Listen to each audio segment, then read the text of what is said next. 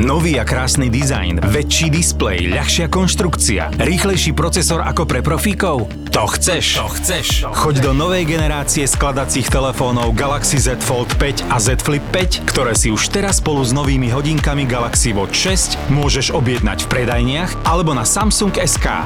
Navyše získaj výkupný bonus až 200 eur. To chceš? Podcasty by Zapo ti prináša Samsung a jeho nová generácia. Témou dnešného podcastu bude rok 1980. Rok 1980 bol prvý rok, kedy už vlastne tá éra disco skončila. Lebo ako formálne sa vraví, že v 79. roku zomrelo disco a proste bojkotovali to rádiostanice a prestala sa vyrábať tá klasická disco hudba, ktorú si pamätáme z celých 70. rokov, ktorým dominovala a strašne nastúpila už tá synthpopová hudba, to znamená, že už prichádzala tá éra, tá prvá britská invázia tých interpretov ako OMD a proste Human League a podobne.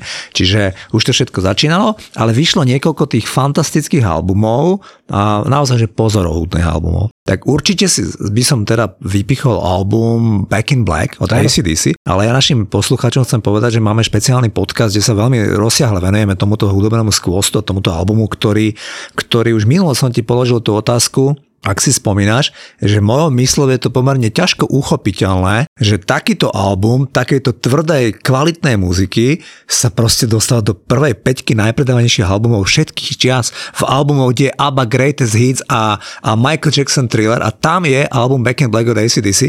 Je to pre mňa fenomenálne, lebo ja, ja to neviem pochopiť, že až tak masovo sa to mohlo presadiť. No, čo je zaujímavé, pre mňa je rok 1980 symbolizujú paradoxne 4 úmrtia, rokové úmrtia. Jedno z nich je vlastne to prvé úmrtie, úmrtie Bona Scotta, čiže speváka skupiny ACDC. No a to bolo tuším niekedy v marci, kedy on e, vlastne podľahol alkoholu jednoducho a zaspal v aute a niečo tam bolo. E, naozaj odkazujem na náš podcast do skupiny ACDC, kde to rozoberáme podrobnejšie. Ale e, tam sa stala podľa mňa tá vec, že tá kapela bola na obrovskom zostupe. Ten predchádzajúci album Highway to Hell to bol ten opener, ktorý vlastne otvoril už priestor pre celý svet a ľudia čakali, čo bude a zrazu prišla, že dole spevák, na ktoré sme boli zvyknutí a ktorý vlastne bol jedným z tých symbolov tejto kapely a vlastne tohto typu hard rocku alebo až heavy metalu, keď to tak povieme, tak nikto nevedel, čo je. Veľmi rýchlo našli e, speváka, ktorý mal ešte, by som povedal, charakteristickejší, nezameniteľnejší hlas, ešte ako Bon Scott.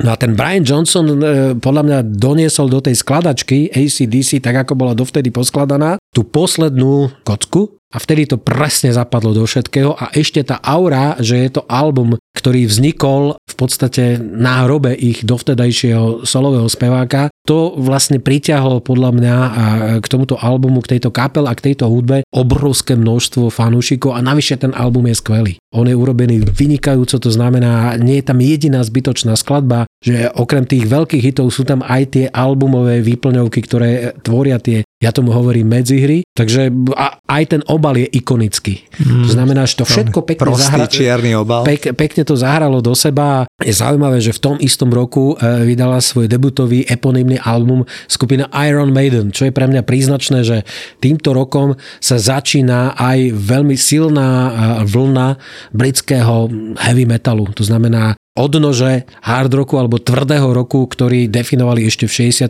rokoch kapely ako Led Zeppelin a v podstate aj Rolling Stones, aj keď tí prešli do, e, neboli nikdy ortodoxne hard rocková kapela, ale tak ako prišli Deep Purple a ďalšie kapely, tak ako Iron Maiden, už to posunuli niekam ďalej a tam potom prišli ne, neskôr ďalšie kapely ako Def Leppard, Judas Priest a mnohé ďalšie. Treba povedať, že určite významný, významný podiel na tom skvelom úspechu toho album Back in Black mal Mad Lang, ktorý Áno, to proste... John Lang, proste ktorý, človek, ktorý bol fantastický producent. E, podľa mňa, keby sa spočítali tie najúspešnejšie albumy, ktoré on má s rôznymi interpretmi, zoberme Brian Adamsa, zoberme Def Leppard, zoberme e, samozrejme Shania Twain, Áno, to, už sú, to už sú 100 milióny e, albumov, ktoré vlastne on vyprodukoval a ktoré sa predali v takýchto Ale treba povedať, počtoch. že na prelome 70. a 80. rokov ten človek bol v najlepšom veku, v najlepšej kondícii a proste to tomu tak vyšlo, že to boli také pecky, a keď hovoríme o tomto albume. Z roku 1980, ak dovolíš, na to si už tiež spomínam, mal som 12 rokov a spomínam si, že som si zakúpil magnetofónovú kazetu originál s názvom The Game. Hovorím o albume kapely Queen. Ten album ma veľmi bavil. Aký máš názov na ty? Ten album je paradoxne najúspešnejší americký album skupiny Queen v Európe, aj dajme tomu v Ázii, teda špeciálne v Japonsku, to bola absolútne uctievaná kapela, ale v Amerike samozrejme, že zarezonovalo niečo, ale najúspešnejší album v histórii skupiny Queen je práve The Game. A práve prostredstvom dvoch náhrávok, ktoré nie sú vôbec typické pre Queen. To znamená, jedným z nich je Crazy Little Thing Called Love, čo je rockabilly, to je naozaj ten americký Návrat spôsob. Elvisovi Preslimu. To je proste ten americký spôsob vnímania roku spojeného trošku s country. No a potom Another But's the Dust, čo je zase jasný príklon ku funku, ku černožskej hudbe a myslím si, že práve takto pozoruhodná kombinácia tých pesničiek, ktoré svojím spôsobom sú americké, zabezpečilo, že The Game je najúspešnejší album Queenov práve na americkom kontinente. On vznikol tak na dvakrát, to znamená určitý čas, určitá časť albumu sa nahrávala ešte v roku 1979, zvýšok sa dolar v roku 1980, ale Mám pocit, že Queen bola prvá beložská kapela alebo beložský interpret, ktorý sa dostal do černožských rebríčkov práve vďaka tejto nahrávke Another One Bites to Dust. Áno, ty vieš, že to ja mám veľmi ráda že to milujem, tak uh, ja len posluchačom poviem takisto, uh, ako náhle by ste chceli vedieť niečo viac, tak myslím si, že tento album a vôbec tvorbu kapely Queen sme si tiež v minulosti rozobrali. Ja by som len pripomenul, že tú pieseň vymyslel John Deacon, je najnenápadnejší člen skupiny Queen, bas-gitarista, ktorý sa chodil dívať do štúdia na kapelu Chic, to bola jedna populárna kapela, ktorá mala hity Love Freak a Good Times. A najmä ten hit Good Times je, má veľmi významnú basovú linku a ten John Deacon bol fascinovaný tým, ako ten Bernie Edwards, uh, bas-gitarista skupiny Chic, hral na tú basu a chodil sa uh, inšpirovať. Kapele Chic to vôbec nevadilo, boli priatelia so skupinou Queen a ten John Deacon vymyslel túto basovú linku a niekedy na roku 1980 v Mnichovskom štúdiu prišiel s tým Another one bites the dust. Mal obrovský problém s Rogerom Taylorom a s Brianom Mayom, ktorí s tým vôbec neboli stotožnení, pretože to boli rockery, aj sú dodnes rockery. Cítili to európske. Hej, a on zrazu priniesol niečo, čo pre nich bolo, že afroamerické funky, ale podržal ho veľmi Freddie Mercury. A Freddie Mercury bol ten ďalší člen, ktorý pri hlasovaní prispel k tomu, že povedal, že tá pesnička je super, aby ju nahrali. Oni dvaja s tým súhlasili, ale už boli v úplnom šoku, keď oni dvaja, John Deacon a Freddie Mercury, naliehali, že tá pieseň má výsť ako single. Tak to bolo pre nich úplne neakceptovateľné. Viem, že tam boli také trenice, Brian May to v nedávnom rozhovore priznal, ale že Freddie Mercury tú pesničku takým spôsobom miloval, že ako líder tej kapely mal to, tú moc, že to presadil a tá pieseň vyšla ako single a to je to, čo vraví Juraj, je to naozaj niečo raritné. Myslím si, že išlo vôbec prvú nahrávku v histórii populárnej hudby, ktorá bola číslo 1 v Black Singles Charts, kde boli naozaj len interpreti ako Cool and the Gang, Michael Jackson a rozliční afroamerickí interpreti, ktorí bolo proste veľmi požehnane. A zrazu sa tam objavila beložská a britská kapela, ktorá otlačila Marvina Gaya a všetky tie stálice Black Music a boli číslom 1. Takže tá pesnička Another One by je naozaj prelomová, veľmi Veľmi sa mi zdá, že tá pesnička je nadčasová. Je naozaj, že perfektné. Mimochodom nie je použitý vôbec žiaden syntetizátor, všetko to hrajú, tie zvukové efekty vôbec nejdu z nejakého synťaku. Takže toľko k tej nahrávke. Prvýkrát tam hrá Brian May inak, ako všetci sú zvyknutí na nahrávkach skupiny Queen. Áno, áno, to znamená, že naozaj tam len vybrnkáva, vybrnkáva, hej. vybrnkáva tam, ako, ale veľmi dobre. Myslím si, že aj pre neho to bola zaujímavá skúsenosť, že je schopný byť dobrý aj v úplne iných žánroch, než tých, ktorých naozaj objektívne dobrý je.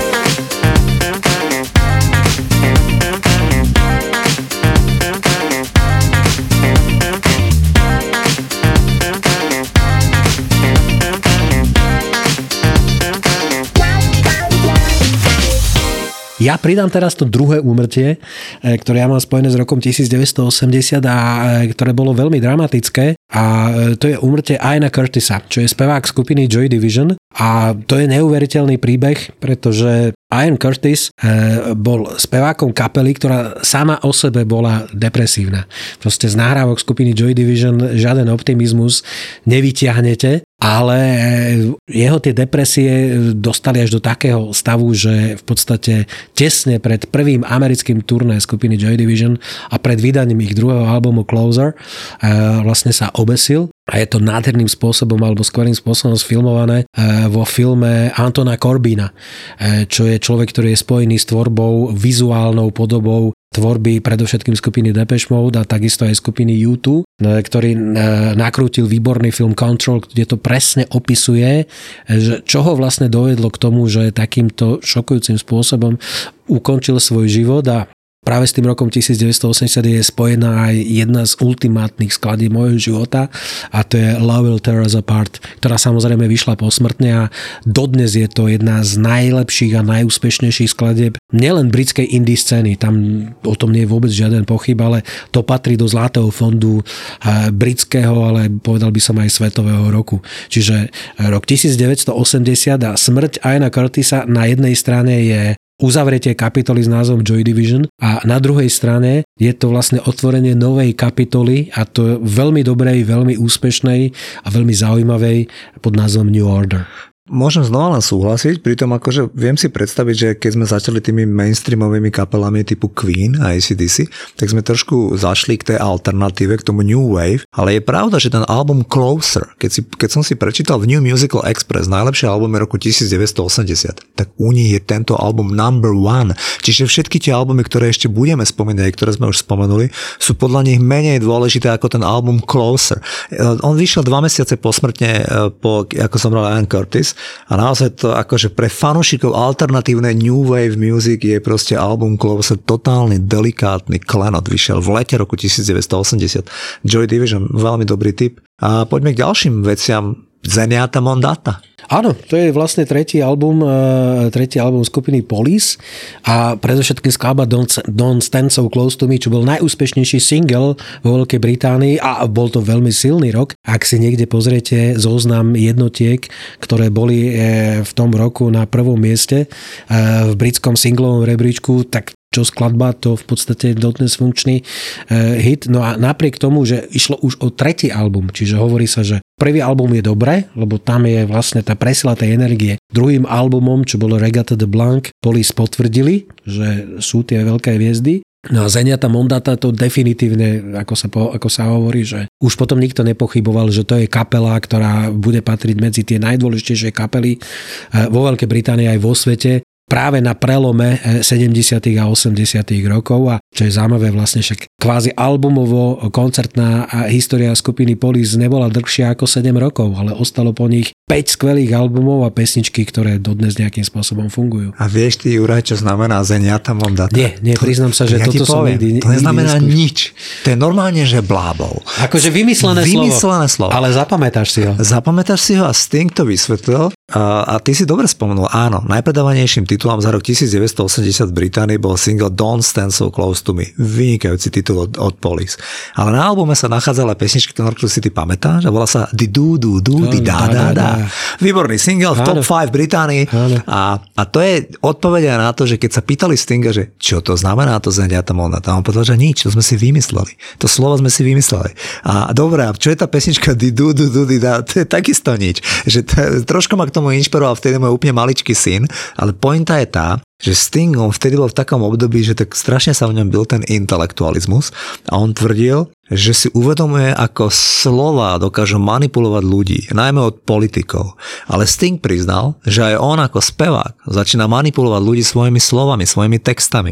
A preto sa proste e, nejako rozhodli, že oni nazvú platňu vymysleným slovom. Že tam proste nedajú nič. Trošku to vyzeralo tak zen buddhisticky, ale zeniata mondata je vymysel. A presne mal pesničku, v ktorej sa spievalo iba, že di du du du di dá dá dá, čiže tá pesnička nemala akože viac menej žiadny zmysel, i keď on tvrdí, že, že v background, že akože tá pesnička mala veľmi hlboký zmysel o tom, že jak tie slova dokážu proste premeniť tie veci, ale bola to celý ten album Zeniata Mondata Sting tvrdil, že bol vtedy v takom období, kedy si uvedomil, že ako tí ľudia dokážu s tými slovami narábať, ako dokážu manipulovať tými slovami široké masy. Toľko k albumu kapely Police, daj nejaký ďalší album z roku 1980, ktorý je Ja dám jedno, jedno umrtie, e, veľmi dôležité z môjho pohľadu a to je September a umrtie e, Johna Bonhama a koniec skupiny Led Zeppelin. Veľmi, povedal by som, symptomatické. E, John Bonham zomrel tým, že sa zadusil s vrátkami, keď e, vypil neviem koľko, ale bol to v desiatkoch, desiatkách panákov vodky a zomrel v dome Jimmyho Pagea zaujímavým a pre mňa e, úžasným spôsobom zareagovala kapela. Pretože povedal by si, lebo to isté sa, niečo podobné sa stalo v skupine The Who, to znamená Kid Moon to jednoducho nezvládol, tak našli nového bubeníka. Ale Led Zeppelin v podstate veľmi krátko po jeho smrti povedali, že táto kapela môže fungovať len keď sú tam všetci štyria. Napriek tomu, že po tej nazvime to možno autorskej stránke bol John Bonham ten najmenej dôležitý, ale i ako súčasť kapely bol nenahraditeľný. Čiže kapela v roku 1980 potom, čo absolvovala opäť jedno obrovské mamutie turné, vrátanie koncertu v Klemvorte pred 200 tisíc ľuďmi, povedala, že ukončuje svoju činnosť a aj tak urobila. Hmm, treba povedať, že John Bonham okrem toho, že bol svetový rekorder v pite alkoholu, lebo čítal som jeho životopis, kde som videl, že čo si on dával na raňajky, aký koktail tých alkoholických nápojov. Je to neuveriteľné, že sa vôbec dožil nejakého veku a John Bonham, keď som čítal rozhovor s Davom Grohlom z Foo Fighters, bubeník renomovaný, tak on tvrdí, že, že John Bonham bol pre neho najväčšia inšpirácia. Akože myslím si, že asi bol medzi, výborný medzi bubeník. bubeníkmi je to no. absolútna ikona proste rokovej a naozaj naozaj je to pravda. Keď si počúvate nahrávky Led Zeppelin a vlastne ten štýl jeho bubnovania je natoľko charakteristický a jednoznačný a neopakovateľný. Myslím si, že nikto sa mu nepriblížil. Možno najbližšie jeho syn, keď si zahral na tom skvelom koncerte v roku 2007 vlastne čo boli posledné vystúpenia Led Zeppelin, tak to boli také, že Led Zeppelin e, v podstate naozaj fungovali len keď tam bol Bonham, pretože teraz preskočím do roku 1985, E, kde Led Zeppelin súhlasili s tým, že mimoriadne vystúpia na koncerte Live 8. Bolo to mimoriadne zlé vystúpenie. To bolo tak zlé vystúpenie, že Led Zeppelin je jediná kapela, ktorá odmietla uvoľniť e, nahrávky pre akékoľvek vydanie, či už audio alebo video nosiča. Oni sa veľmi ospravedlňujú špeciálne Jimmy Page, že, že je to naozaj tak zlé, že sa to nedá nejakým spôsobom opraviť. Ale na podporu vlastne nosičov Live Aid oni uvoľnili veľké peniaze, ktoré nejakým spôsobom to, že odmietli byť súčasťou toho, e, finančne nejakým spôsobom nepoškodili, ale skôr by som povedal, že ešte navyše niečo dali. A vieš, kto bol bubeník Led Zeppelin na Jeho Live Aid? myslím.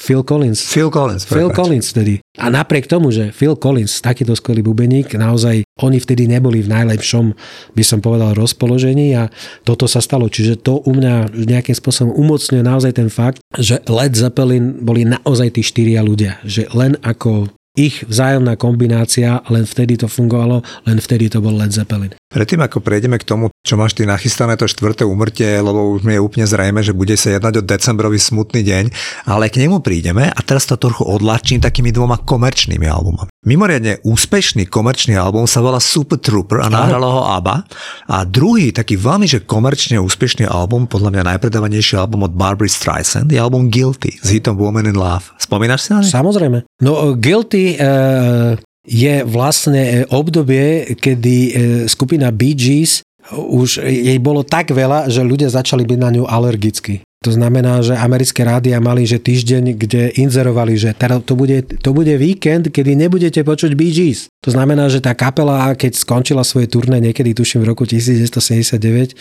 veľmi rozumne si povedal, že teraz si dajú, ako sa hovorí, oraz, spokoj, začali si robiť svoje solové projekty, Morris začal mať problémy s alkoholom a tak ďalej a tak ďalej, ale najtalentovanejší z nich najpracovitejší Barry Gibb sa spojil s perfekcionalistkou, ktorá bola Barbara Streisand a urobili skôr, spolu skvelý album s názvom Guilty a predovšetkým s hitom Woman in Love. Je to podľa mňa m, asi najúspešnejší album Barbie Streisand v jej diskografii. Takže sme sa zhodli na tom, že album uh, Guilty od uh, Barbary Streisand, ktorý produkoval Barry Gibb, bol akože čo sa týka komerčnej hudby skvost, naozaj že multimilionový predaj.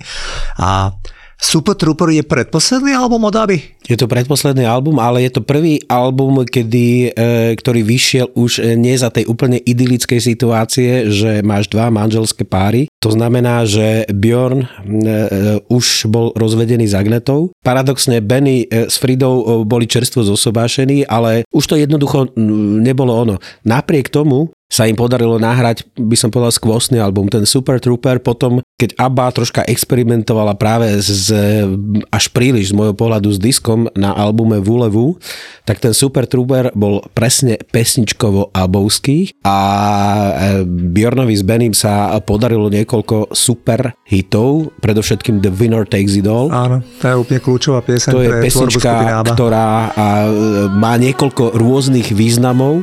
Samozrejme, tí, ktorí tam chceli nájsť niečo z odkazu medzi vzťahom medzi Bjornom a Agnetou, tak si to tam našli. Oni to samozrejme popreli a ja im rozumiem, ale tá pesnička je skvostná. The winner takes it all. The loser Čo je na nej zaujímavé, e, samozrejme všetci poznajú e, tú českú verziu A ty se ptáš, co ja, ktorú naspievala Helena Vondračková. Existuje k nej aj iná česká verzia, ktorú naspieval Karel Gott. Když víte zmáva nám. On ju dokonca aj nahral, ale nikdy ju vtedy nevydal na žiadnom zo svojich albumov. No a keď vlastne jeho dlhoročný tajomník Jan Adam zostavoval vlastne tie reedície, kde chcel dať aj dovtedy nevydané nahrávky alebo také, ktoré nevyšli na albumoch, tak už narazil, pretože Bjorn s Benim, respektíve spoločnosť, ktorá zastupuje ich autorské práva, už proste odmietla dať súhlas na to, aby vyšla, aj keď v interpretácii Karla Gota, cover verzia, ktorá nebola nimi autorizovaná. Takže v podstate nájdete ju na YouTube ako naozaj ako takú kuriozitu, že existuje aj iná česká verzia skladby The Winner Takes It All.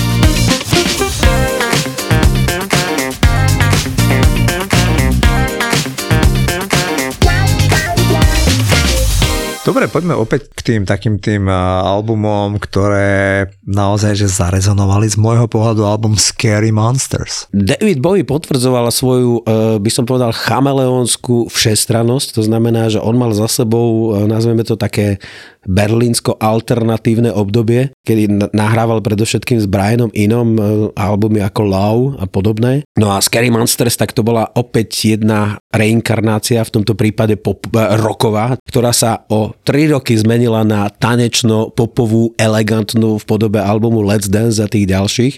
Čiže to je len potvrdenie toho, že David Bowie bol silný v tom, že bol vždy iný, ale vždy bol svoje, vždy bol geniálny. Ja s rokom 1980 mám spojené aj dva albumy vtedy začínajúcej, nebol, netrvala dlho tá éra alebo tá vlna uh, New Romance, nového romantizmu. To je album skupiny Visage, debutový album a takisto album skupiny Ultravox Vienna, čo už bol v tomto prípade štvrtý album tejto kapely, ale práve tieto dva albumy najlepšie definovali ten New Romance, to znamená nový romantizmus, čo bolo pre mňa priamy, uh, by som povedal, protiklad punku.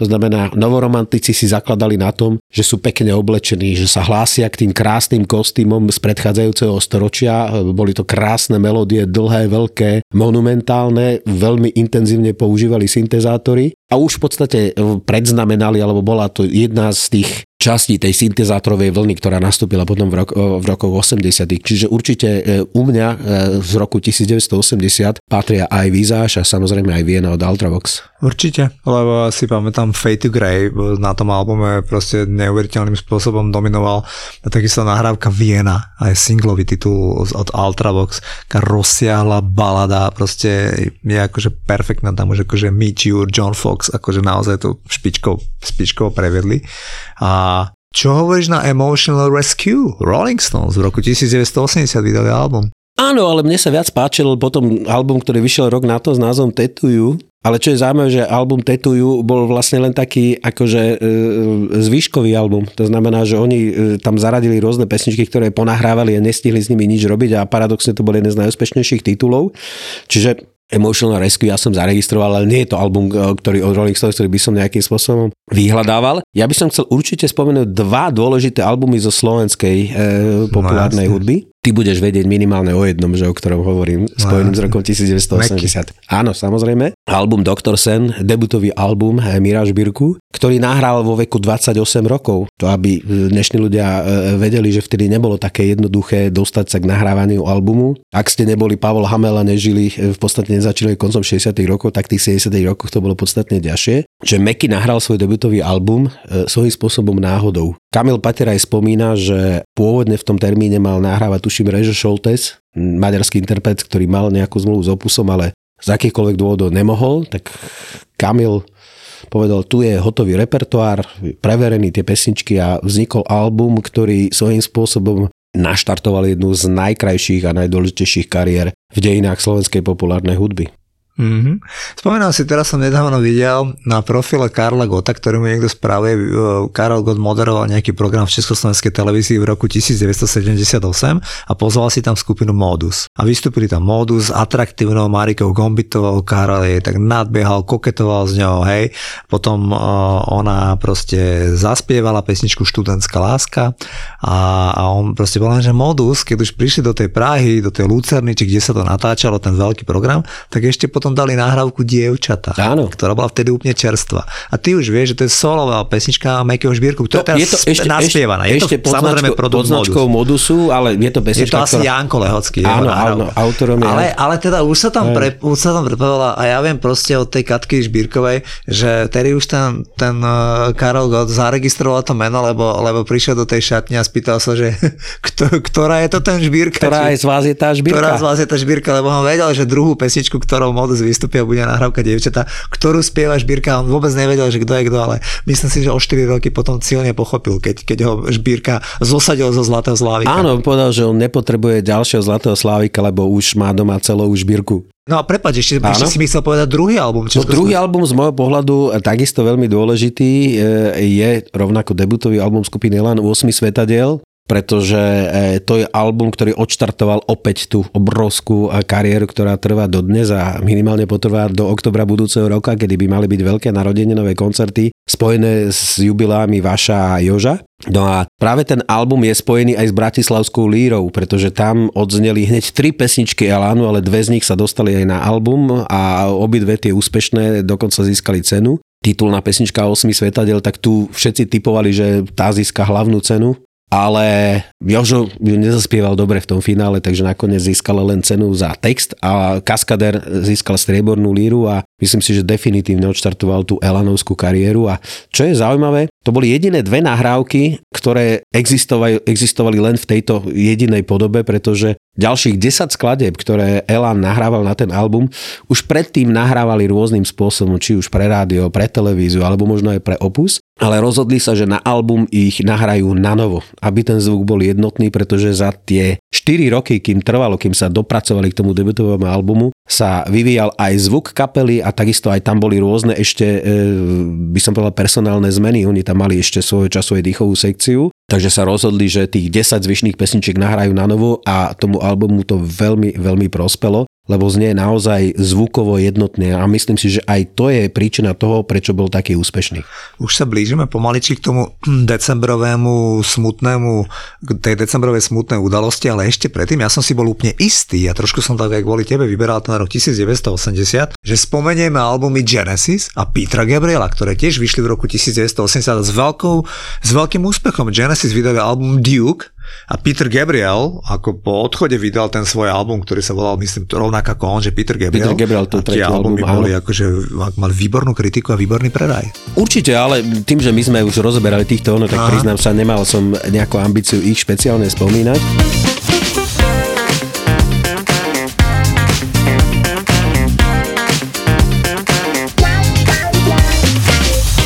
Rok 1980 bol veľmi turbulentný a zaujímavý aj v živote Paula McCartneyho. No, k tomu som smeroval. On sa vôbec nezačal dobre, pretože hneď v januári Paula McCartney ho zatkli v Tokiu, pretože mal, tuším, že pol unce marihuany, ak sa mi to podarilo dobre preložiť. A čo v Japonsku znamenalo basu. Jednoznačne tam je, tam je nulová tera- tolerancia k drogám.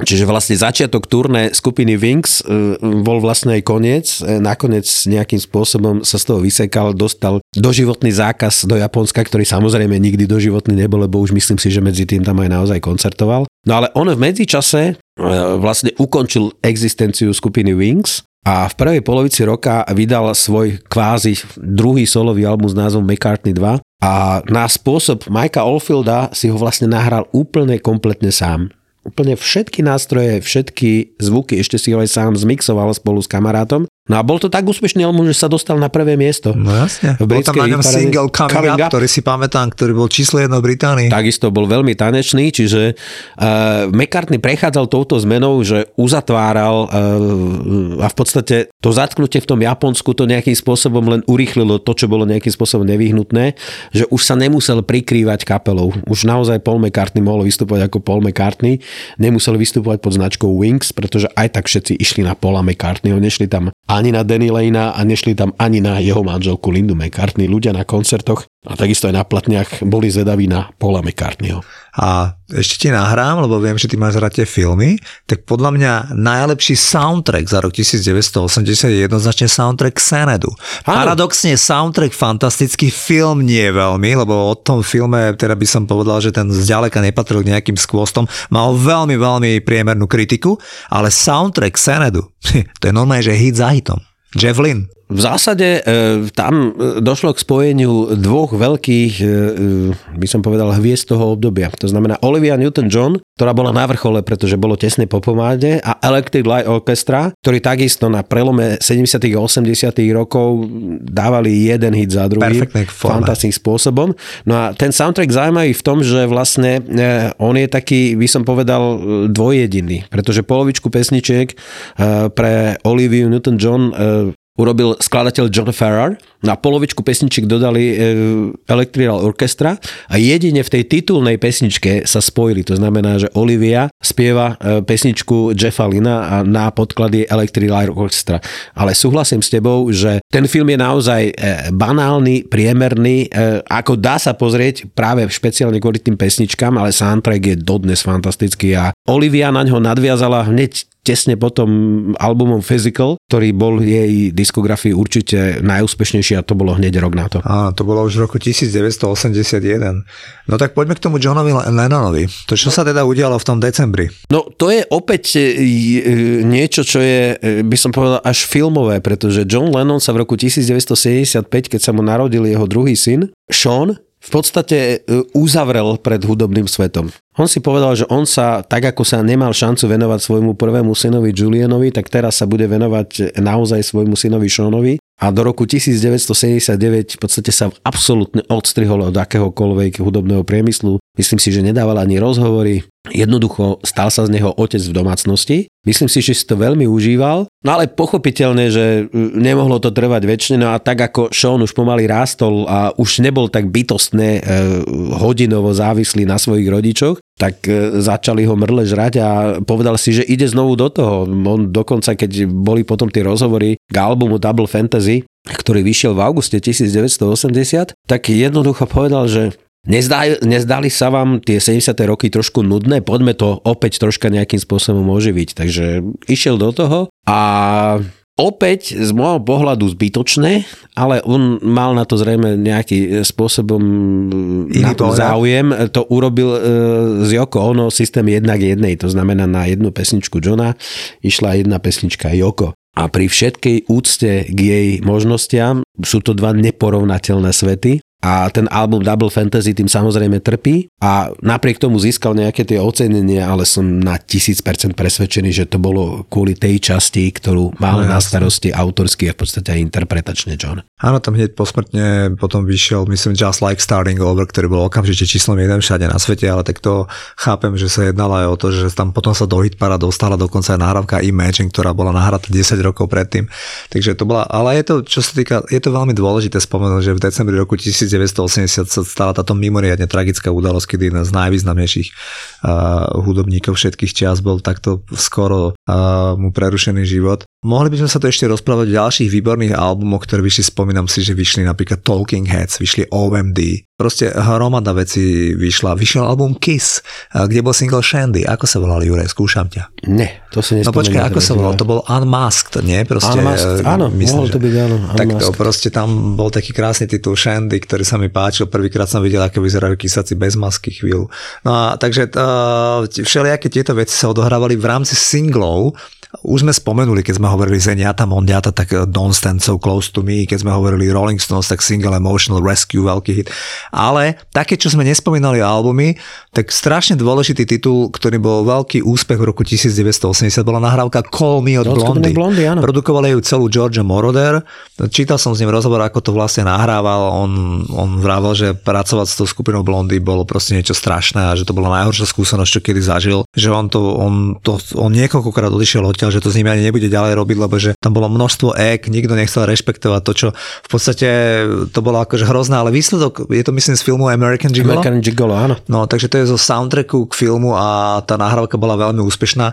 Ja si napríklad spomínam, že Veľkým hitom v roku 1980 bol francúzsky projekt Ottawa, nahrávka DISCO. Vieš to preto, lebo som tam DJ, tak ma napadajú tieto, tieto tanečné veci a ešte v roku 1980 uh, by som určite spomenul z začiatku roku 1981, to je projekt s názvom Lips Incorporated, alebo Lipsing a Funky Town. Funky Town. To je takisto pesnička, ktorá bola v 47 krajinách číslom 1. To je neuveriteľné. To si vymyslel jeden človek, jeden človek beloch z Minneapolisu, ktorí si najal dve speváčky a urobili pesničku, to, to je neuveriteľné. To dnes už nepochopíš, že tí ľudia na kolene v nejakom malom štúdiu vydali pesničku a oni len tak vydal na nezávislom vydavateľstve a tá pesnička normálne že sa stala najpredávanejším singlom na svete v určitom no, období. No v podstate e, veľmi e, smutným spôsobom, myslím, že aj poznačil ten rok 1980, ten záver roka naozaj, lebo e, smrť Johna Lennona to bolo niečo ultimátne. Už pretože toho dňa bolo jasné, že Beatles sa už nikdy nedajú dohromady. Že už tá možnosť jednoducho skončila, že už nikdy sa to nestane.